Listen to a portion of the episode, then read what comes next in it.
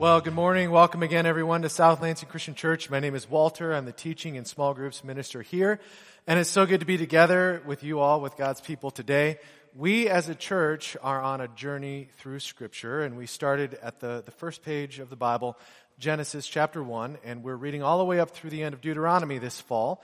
As we go, we've got a number of ways in which you can interact with Scripture along with us. You can tune in to a small group, join with them, and discuss with them. You can come here on Wednesday nights at 7 for Wednesdays with Wally and bring your questions, bring your hardest questions about what you're reading, and, uh, and then have Wally deal with those.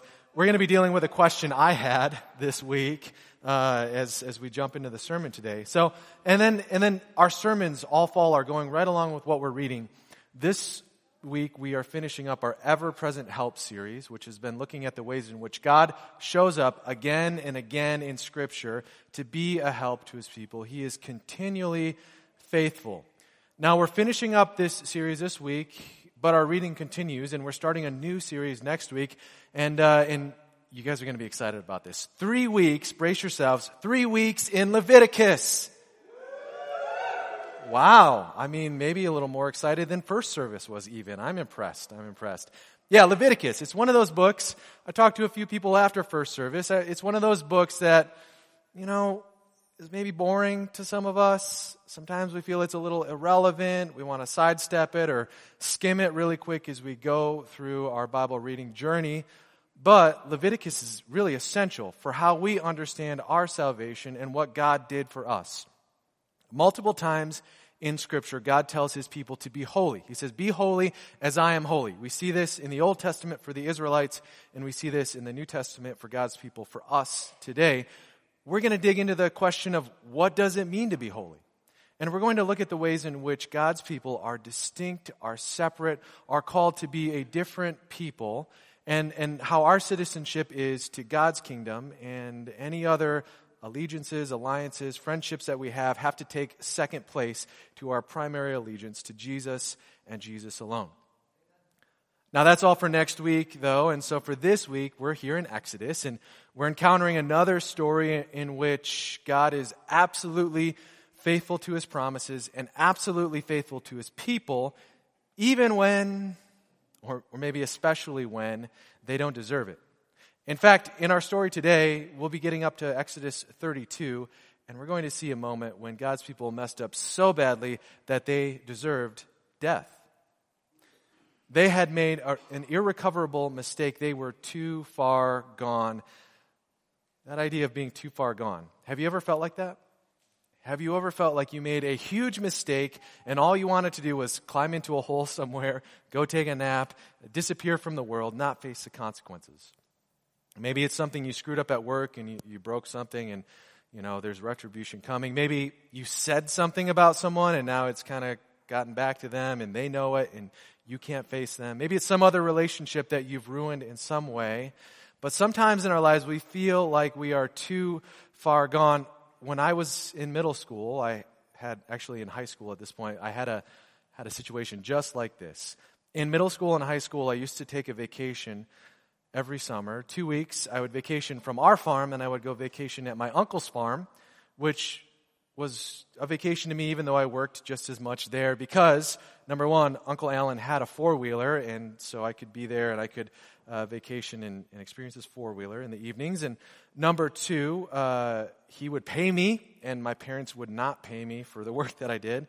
And number three, he had a bunch of cool John Deere tractors, and we had every other kind of tractor. So that's all an aside. Every summer I would go for two weeks, and I'd work at my uncle's farm. And uh, and yeah, this is a slide of a a lean-to on the side of one of his sheds that's very significant for me. This one summer, I think I was 16. I I was there. I was filling in for his hired hand who was off on his own vacation, and and so my my duties for Uncle Alan this summer were to to run the feed cart. And so you put in the hay and the silage and the corn, it mixes it all up with the minerals, and then you drive down the mangers of specific buildings and you unload kind of into this area, and then the cows can stick their heads through and eat it.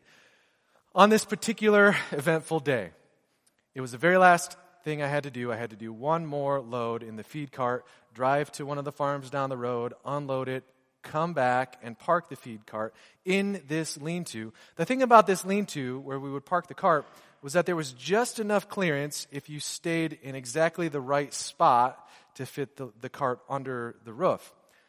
But if you got too far over, well, you might come into contact with structural parts of the building.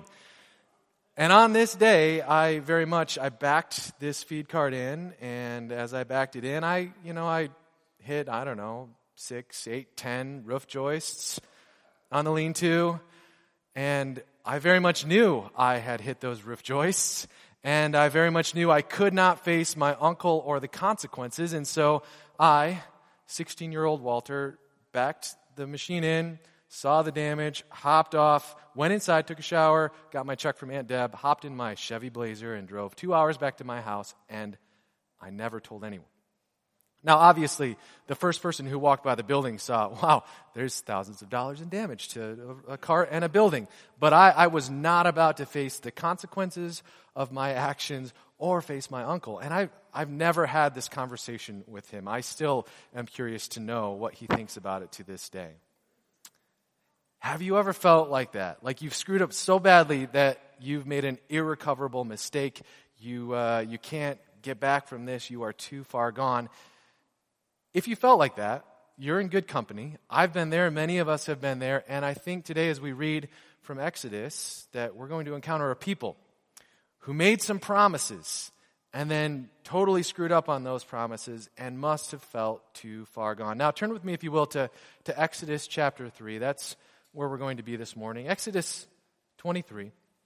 In the story since last week, we, we looked at the, episode of the burning bush, and we looked at how God called Moses from this bush and sent him on to, to confront Pharaoh and to bring his people out of Egypt.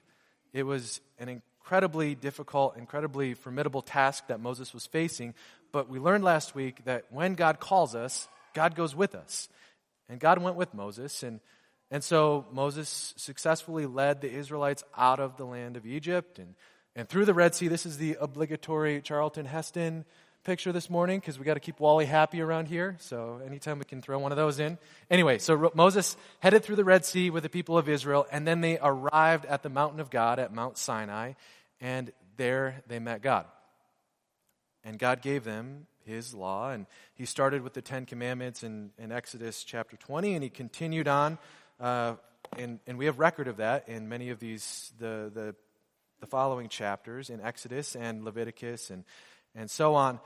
But here in Exodus chapter 23, not only does God give the people his law, but then he promises to do some specific th- things. So, Exodus 23, verse 20.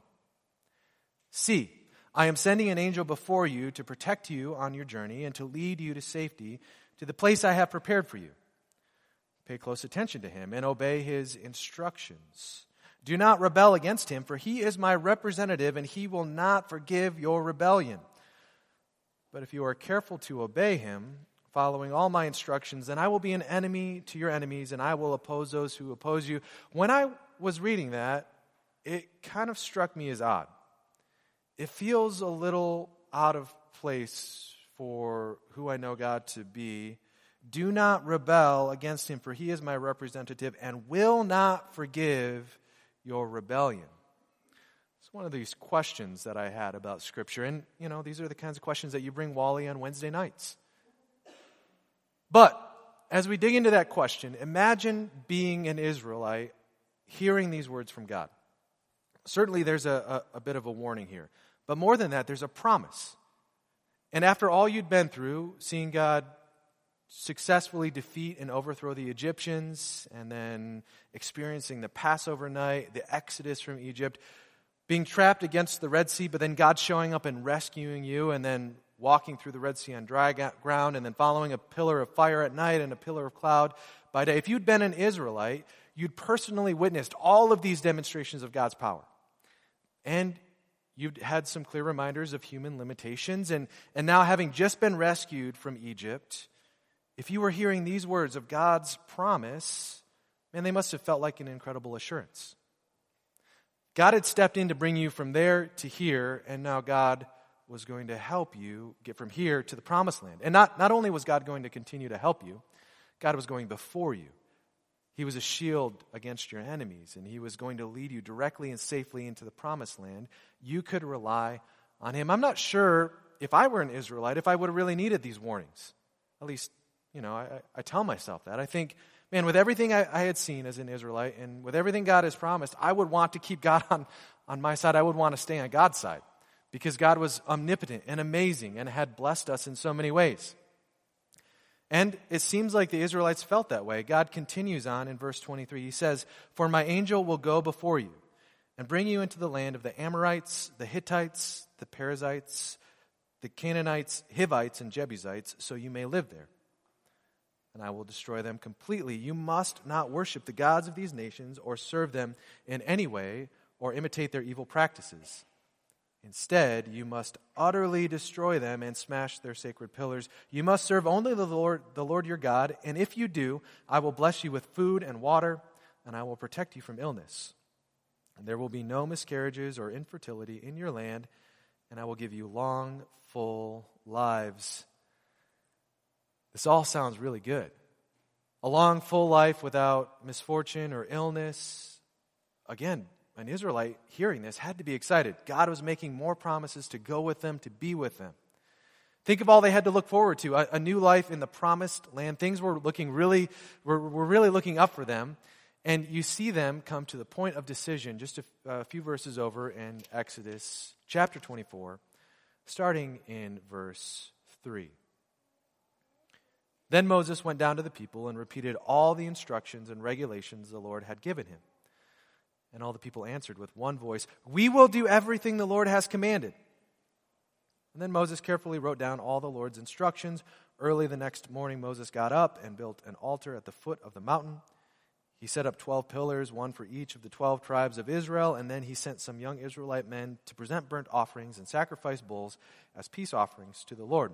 Moses strained half the blood from these animals into basins. The other half he splattered against the altar. That all sounds very gruesome to us today. We're going to talk about this when we get to the Leviticus series that we're all excited about because blood meant something very different for the Israelites than generally how we consider it and think of it. But then, verse 7. Then he took the book of the covenant and read it aloud to the people. Again, they all responded, We will do everything the Lord has commanded. We will obey. You know that feeling that I mentioned earlier? a feeling of making a huge, irrecoverable mistake of being too far gone. Well, the Israelites were about to figure out how that felt. The Israelites had just said, All that the Lord has said, we will do. And then they say it again. And then they take it a step farther and they say, We will obey. And I believe they were serious.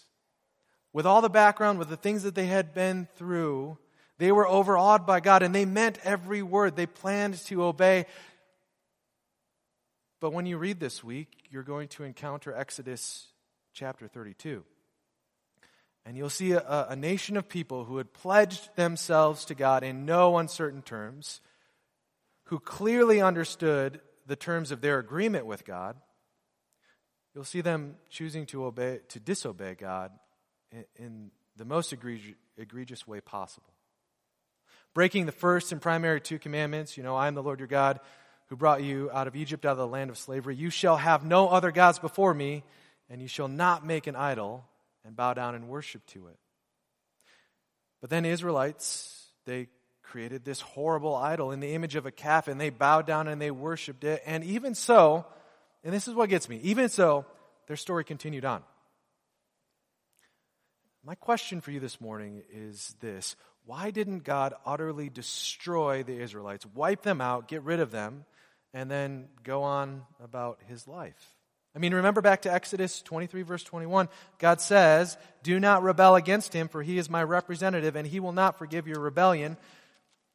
And then you got Exodus 32, where the people of Israel rebel in the worst possible way. And then you got the book of Numbers, where they rebel again and again and again. And, and for me, remembering when I read Exodus 23 21 and was thinking about this, I thought, well, how does that match up with who God is? Because I think of God as, as loving, God is love, Jesus saves, God forgives. But in Exodus 23, God is severe. and rebellion will not be forgiven. And so there's this tension here. Because I want God to be safe and loving and comfortable, but God says, These are the terms of my agreement with you, with the Israelites, and they were severe and had severe punishments uh, in store for them if they messed up. And yet, despite all of that, somehow or other, somehow or other, the Israelites still exist. And so, again, why is that? Why did God not choose to destroy his people? You see him kind of start to in Exodus 32, verse 9. Then the Lord said, I have seen how stubborn and rebellious these people are. Now leave me alone so my fierce anger can blaze against them. I will destroy them, and I will make you, Moses, into a great nation. And then you see Moses try to pacify God here, verse 12. Why let the Egyptians say their God rescued them with evil intentions of slaughtering them in the mountains and wiping them from the face of the earth? Turn away from your fierce anger. Change your mind about this terrible disaster you have threatened against your people. And so maybe that was it. Maybe it was that Moses was so persuasive that he was able to change God's mind. Perhaps there's some of that because you see God's mind change in verse 14. So the Lord changed his mind about the terrible disaster he had threatened to bring on his people. And so maybe that's, maybe that's part of it. But I think there's maybe more to it than that. Because God doesn't forget anything ever at all. He's God. And God is always true to his promises, always. And God had made, if not a promise, a statement that rebellion would not be forgiven. And that statement was fact. It was true. God spoke it. And so, once more, why didn't God respond and completely wipe out this nation? Sure, there was punishment, and the people were punished after this, and the guilty experienced consequences, but God held back after this golden calf incident. And I wonder why that was. I want you to consider this this morning. That only when you understand the severity of your own sin can you truly understand the gift of God's grace. Only when you understand the severity of your own sin can you truly understand the gift of God's grace. In that moment, Moses comes down the mountain and he catches the people in the act. And they knew they were guilty. And they must have remembered their promise to God, and they knew they deserved one thing it was death. You know, you and I, I think too often we don't spend much time thinking about the severity of our own situation. We all have this idea that, uh, that we're pretty okay people. And if we do enough good things, you know, walk uh, an elderly person across the street, support a, a coworker who's going through a hard time, maybe serve at a, a, a food pantry and say nice things to our, our relatives. And, you know, if we do enough of those good things and if we stay away from too many bad things, don't, you know, don't utter too many swears and uh, don't say too many lies or drink too much or, you know, get back at somebody who's wronged you. If we do enough good things, we stay enough away from enough bad things, and well, then we're pretty good people, and what complaint does God have against us? Well, Romans 3 tells us that we're not pretty good people at all. Just listen to this Romans 3, starting in, in verse 9. No, not at all, for we have already shown that all people, whether Jews or Gentiles, are under the power of sin.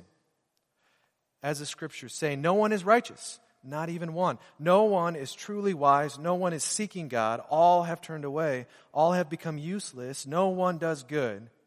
Not a single one. Their talk is foul, like the stench from an open grave. Sometimes we read through Scripture and we hear these word pictures and we just keep going on. That's disgusting. Their talk is foul, like stench from an open grave. Their tongues are filled with lies. Snake venom drips from their lips. Their mouths are full of cursing and bitterness.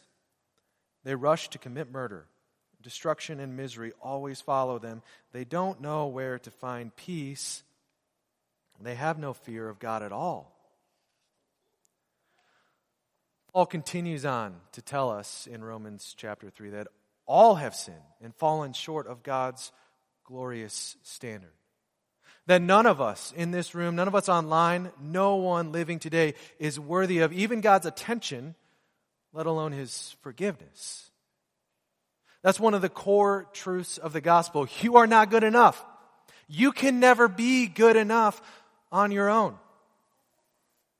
You've made too many mistakes. You've messed up God's world in too many ways. You've gone against God's intention too many times on your own. It is impossible for you to be right with God. And I hope, I hope that the reality of your situation becomes real to you at some point. I hope that you realize it.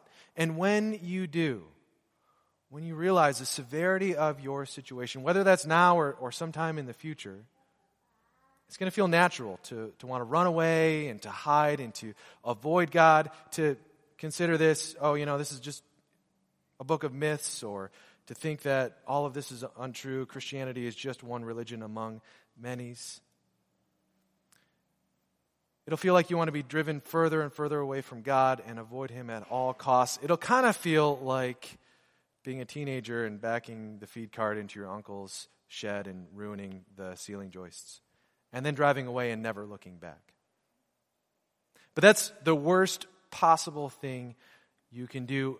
Again, only it's when you understand the severity, truly understand the severity of your own situation, your own sin, is it that you can then understand the gift of God's grace. Just like the Israelites screwed up in the desert so bad, and they knew that they deserved death. And God had warned them about the consequences, and they knew those consequences. So for you and me, it's, it's only when we recognize how sinful, how far apart from God our natural state is, and that we deserve God's judgment instead of God's grace, we then begin to appreciate God's grace for what it is. Paul continues on in Romans chapter 3. He says this in verse 21 But now God has shown us a way to be made right with Him without keeping the requirements of the law, as was promised in the writings of Moses and the prophets long ago. We are made right with God by placing our faith in Jesus Christ, and this is true for everyone who believes, no matter who we are. For everyone has sinned. We all fall short of God's glorious standard. Yet God, in His grace, freely makes us right in His sight. He did this through Christ Jesus when He freed us from the penalty for our sins. For God presented Jesus as the sacrifice for sin. People are made right with God when they believe that Jesus sacrificed His life, shedding blood. This sacrifice shows that God was being fair when He held back and did not punish those who sinned in times past for he was looking ahead and including them in what he would do in this present time. God did this to demonstrate his righteousness, for he himself is fair and just, and he makes sinners right in his sight when they believe in Jesus. Man, there's so much here. Romans 3, if you get a chance after church, sit down and read this again and let God's word really sink into you. There's a part about God holding back in times past so that people could be included in what he has done now through Jesus. That sounds a lot like this situation in Exodus. There's a part in here about Jesus sacrificing himself for you and for me. Someone had to die so that we can live. There's a part about us being able to be right with God now. That's incredible good news. What I want you to take away this morning from this passage is this God's grace to you and to me is incredibly good. Paul elsewhere describes it as God's incredible gift. Thanks be to God for his incredible gift. Grace, it wasn't cheap, it cost Jesus his life. Grace wasn't deserved, we all deserve death. Instead, grace, it wasn't easy. I mean, look at the conversation that Moses had with God and the way things turned out for the Israelites after that. God had grace. He chose to, to continue to be their God, but it wasn't easy. Grace isn't automatic. It required incredible actions on God's part, and grace isn't natural because the natural thing for us to do is, is to run away, to, to avoid God, to get out of Dodge. But grace, grace is available. Grace is available to all. And it's so incredibly good. And no matter what you've done, you can always come back to God. And if there's one thing I want you to know this morning, it's this that you are never too far from God for Him to be your ever present help.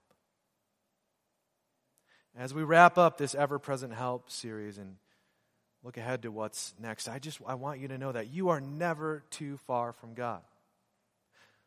You can turn around. You can come back. You can take steps towards him because God is a God of grace and and we are all sinners standing at the foot of the cross relying on the grace of Jesus. As we turn the page to what's next this morning, I want to share with you a thought from a famous Christian author, C.S. Lewis. In some of his writings in The Problem of Pain, he talks about the gospel. The gospel, which literally means good news. And as he talks about it, he, he says that, you know, at one time the gospel was easy to recognize as good news. Because no, no matter who you were in the world, you recognized that whatever deity you worshiped, that, that they were angry, angry with you and you had to appease them in some way. And so you just knew that the gods were mad at you. And so when the gospel comes along and tells you, oh no, there's only one God, one true God, and he loves you and he offers grace, and yeah, you've screwed up, but he's offered grace to you, well, that was incredibly good news.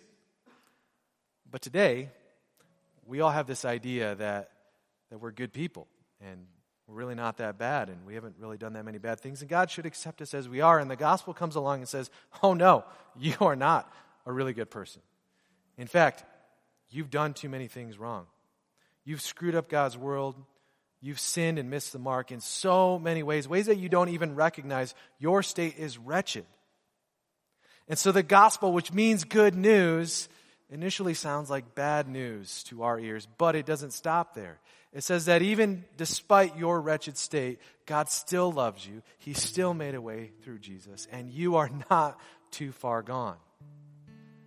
God can still be that ever present help. If that's you this morning, if there's something in your life that's been holding you back from God, if you've been running away, maybe today is the day to, to, to turn around and to come back. Maybe to, today is that day to take those steps to accept God's offer of grace, to make Jesus the Lord of your life, to repent of whatever has been going on, and to know that God loves you deeply. The gospel is good news and you're not too far gone. If that's you, I want to pray for you this morning.